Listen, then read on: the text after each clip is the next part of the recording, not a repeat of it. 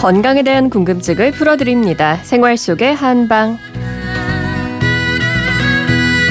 목요일부터 일요일까지 동국대학교 한의과대학 정지청 교수와 함께 건강에 대한 궁금증 풀어드리고 있죠.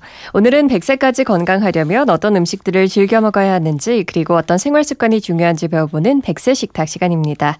원장님 어서 오세요. 안녕하세요. 오늘은 77세 김준호님의 건강관리법에 대해서 이야기 나눠보도록 하겠습니다. 어, 키는 167cm에 몸무게는 60kg이신데요. 오랫동안 군에 몸담고 계셔서인지 생활이 전반적으로 규칙적인 분이시라고 하는데요. 먼저 식습관은 보통 어떻게 하고 계시는지 들어보고 오겠습니다. 배아량 리포터가 직접 만나 뵙고 왔습니다. 젊어서부터 꼭 규칙적인 생활을 많이 했기 때문에 식사나 잠 자고 깨는 것도 꼭 규칙적으로 해요. 저는 한식을 주로 먹습니다. 반찬은 우리 집사람이 여러 가지를 만들어 줘 가지고 재래식 반찬을 많이 먹어요. 주로 깻잎 조림, 까리고추 조림, 그다음에 가지 나물, 하여튼 이런 채소류, 나물류를 많이 먹어요. 그다음에 이제 청국장 가루를 아침마다 먹어요. 티스푼으로 한 세 숟갈씩 먹어요. 지금 한 몇 년 돼, 한 5, 6년 되는 것 같은데, 이 소변 에서 피가 가끔 한 번씩 섞여 나오고, 그래서 이제 병원에 가니까 청국장을 해주더라고요. 마음적으로 그러는지는 모르지만, 하여튼 청국장 가루 먹고 난 뒤부터는 그런 증상이 좀 없어진 것 같아요. 네, 들어보니까요. 드시는 양도 늘 공깃밥 한 공기라고 하시고요. 아침은 6시, 점심은 12시, 저녁 6시. 이렇게 늘 드시는 시간이 정해져 있다고 합니다. 연세로 봐서는 저녁을 하시고 한참 되셨을 것 같은데도 여전히 규칙적인 생활이 몸에 배어 있으신 것 같은데요. 원장님은 어떻게 들으셨나요?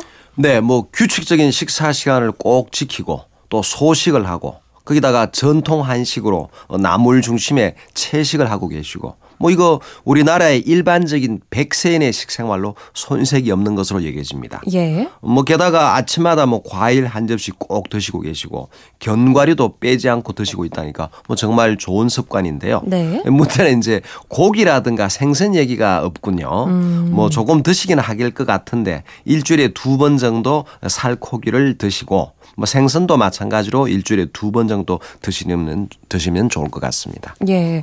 그런데 듣다 보니 까요. 청국장 가루를 매일 아침에 티스푼으로 세 숟가락 정도 드신다고 하셨어요. 5년 전부터 전립선이 불편해서 드시기 시작했다고 하는데요. 실제로 청국장 가루가 전립선 건강에 도움이 되는 건가요?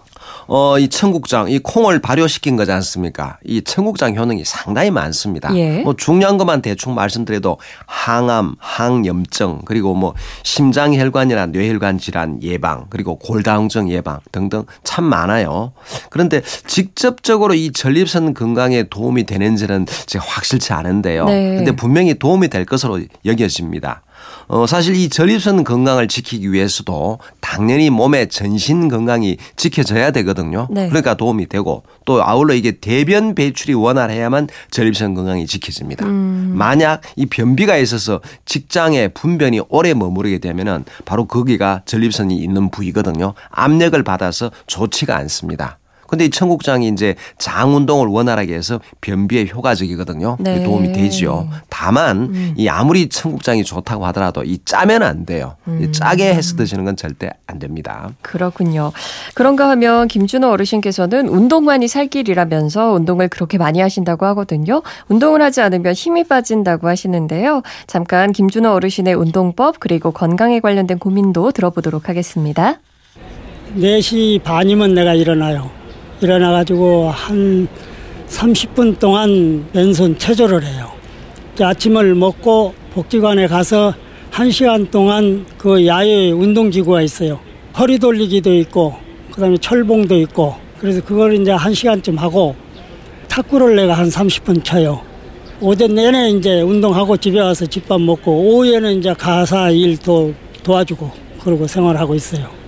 그러고 이제 요즘 고민되는 게 귀 위에 여 관자놀이 옆에 머리 속에 속에서 이렇게 뭐가 지나가는 것 같이 그런 게 가끔 나타나요. 어, 한 4, 5년 전부터 그게 있었는데 그 잠깐 이렇게 나타나는데 나타나는 게 시간도 많이 오래 걸리지 않고 한 1분. 그게 조금씩 더 나이 먹으면서 자주 좀 증세가 나타나는 것 같아요. 그게 좀 내가 걱정이 돼요. 네, 평소에 새벽 4시 반에 일어나셔서 오전 내내 맨손 체조부터 탁구까지 다양한 운동을 하고 계시는데요.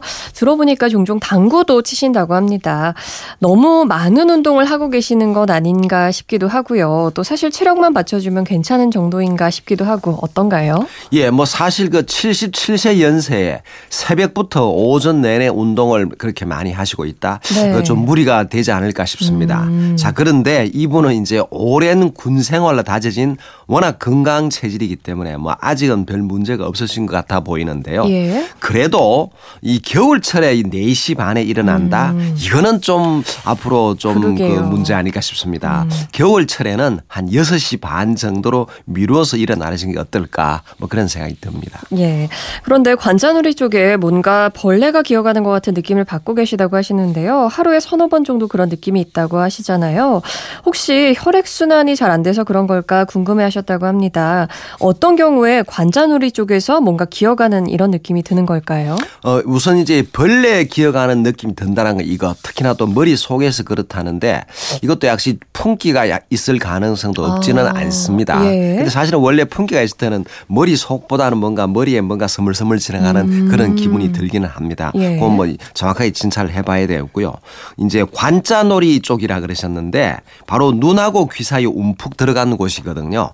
바로 거기에서 이제 맥박이 뛸 때 이 관자가 움직인다. 아. 옛날엔 관자를 달았습니다. 양반들이나 그 네. 벼슬아치들은. 그래서 음. 그래서 옥관자, 금관자 그런 말이 아. 있죠. 그래서 거기에 관자가 움직인다라는 데서 관자놀이 이런 말이 나온 겁니다. 예. 그래서 이분은 4, 5년 전부터 이 관자놀이 쪽에 뭔가 벌레가 기어다는 가는 가는 같은 느낌이 음. 1분 정도씩 이건 좀 짧은 건 아닙니다. 그것도 하루에 서너 번 정도 생긴다고 하는데 네. 또 연세 드시면서 더 자주 나타난다고 하잖아요. 그죠? 네. 그래서 이거는 이분의 혈압이라든가 혹시나 머리에 열이 올라오는 증상이 있는지 없는지 음. 그리고 좀 신경 쓰는 일과의 관련 예를 들어 좀 신경을 썼다 혹은 운동을 많이 한 다음에 그런 게 더 나타났다 이런 것 등등 상세히 좀 진찰을 받으시는 게 좋을 것 같아요. 예. 사실은 이제 보면 그 연세 드신 분 가운데 아 이 관자놀이가 아프다고 호소하는 경우가 종종 있습니다. 음. 예, 그것도 보면 편두통에 속한다고 볼 수가 있어요. 예. 이 이제 사실 이 두통을 비롯해서 머리에 뭔가 이상이 생긴다.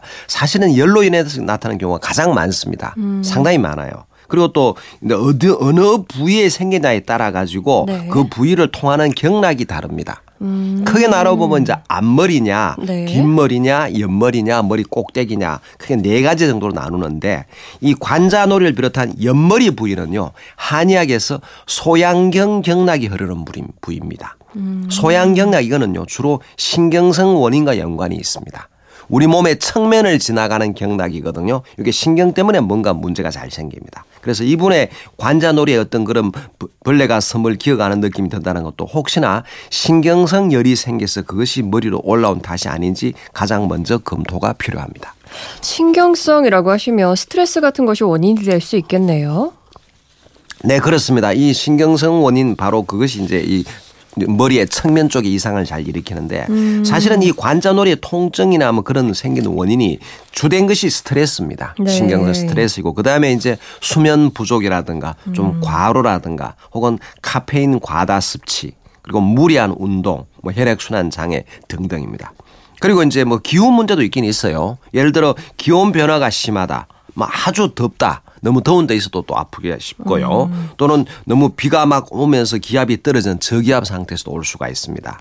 예, 그리고 이제 이분은 이제 그러니까 좀 과로했다거나 좀 운동을 많이 한 후에 그런 증상이 생기는지 아니면 좀 신경을 썼을 때마다 좀 뭔가 이 골치 아픈 일들이라든가 뭐 생각을 많이 한 뒤에 아프지나 아프거나 그런 느낌이 오지는 않는지 네. 혹은 춥거나 더운 곳에 오래 있는 다음에 특히 아침 일찍 음. 운동하셨다 뭐 이런 거 말입니다. 그리고 또 평소에 잘 먹지 않던 음식을 좀 들어 먹었다거나 혹은 건강식품을 먹은 뒤에 혹시 그런 증상이 나타나지는 않은지를 잘 살펴봐야 되겠습니다. 예. 그러면 이런 경우에 어떤 해결 방법이 있을까요? 어, 기본적으로 이제 아까 머리에 뭔가 섬을 그린다는 것이 풍기가 올 가능성이 있다고 말씀드렸는데 예. 그럴 때 이제 좋은 차가 있습니다. 한약차 중에 바로 국화꽃입니다. 국화. 음. 이 국화가 이제 풍기를 내려주고 머리 쪽에 뭔가 이상이 생기는 것을 치료하거나 예방하는 좋은 약이 되거든요. 예. 국화 중에서도 특히 이제 종류가 많은데 단맛이 나는 국화를 쓴다 그랬죠. 음. 그래서 한 약재 이름이 달감자 감국입니다. 예. 국화 꽃잎 단맛이 나는 국화 꽃잎을 말린 것입니다. 음. 이것이 바로 머리라든가 눈 쪽으로 오는 열을 내려주기 때문에 도움이 되는 거죠. 예. 또 책뿌리도 위장에 열이 많이 있으면서 지금 앞머리가 주로 아프다거나 할 때, 음. 음. 그러면서 옆머리 아픈 경우도 씁니다. 그리고 술 마신 뒤만 되면 머리가 아프다 할 때 쓰는 거고요. 그리고 뭐 결명자 같은 것도 전체적으로 머리에 열을 내려주면서 두통이라든가 머리에 뭐 두피 이상감을 내려주기도 하고 또 녹차를 마시는 것도 도움이 됩니다. 그리고 만성적으로 머리에 뭔가 이상하다 아프다 이런 음. 분들은 베개 속에 한약재를 넣는 것도 좋습니다. 뭐 국화 베개를 넣기도 하는데 그거는 자주 몇 달마다 갈아줘야 되고요.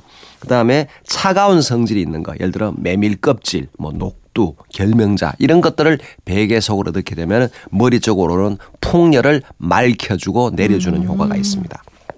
그리고 당연히 이제 경혈 지압 요법도 효과가 있습니다. 예. 아까 그 눈과 귀 사이에 움푹 들어간 곳 음. 바로 거기가 관자놀이라 그랬죠. 그죠? 네. 바로 그 부위에 경혈이 있습니다. 음. 태양혈입니다. 태양. 태양. 태양 바로 그 태양 경혈 그쪽을 늘 눌러 주는 것이 도움이 됩니다. 지그시 눌렀다가 뗐다가 눌렀다 뗐다가 반복을 해야 되겠죠. 뭐 적게는 10번에서 한 30번 정도 해 주는 것이 도움이 되고요. 또 이제 연관되는 부위도 같이 지압해 주면 좋아요. 음. 머리 꼭대기 한 가운데 있는 거 백회경혈. 그리고 아. 양 눈썹이 딱 한가운데 거기가 인당경입니다. 인당. 음. 그리고 귀 뒤에 보면 움푹 튀어오는 뼈가 양쪽에 하나씩 있죠. 예. 바로 그 안쪽으로 보면 움푹한 곳이 있습니다. 음. 거기가 풍지경혈입니다. 풍지경혈. 그리고 뒷머리 정중앙에 보면 딱 소선뼈 아래 움푹한 경혈이 있습니다. 그러니까 뇌호 뭐 이런 쪽으로 눌러주면은 머리에 생기는 증상들을 어 좀 줄여주거나 예방할 수가 있고 정신도 맑아지게 합니다. 그렇군요. 이렇게 해서 오늘 생활 속의 한방 백세 식탁에서는 77세 김준호님의 이야기를 같이 나눠봤습니다. 오랜 생활 규칙적으로 잘 생활해 오셨을 텐데요. 앞으로도 적절하게 운동하시면서 건강 더 잘 챙기시기를 바라겠습니다. 오늘도 동 국대학교 한의과대학 정지천 교수님 고맙습니다. 고맙습니다.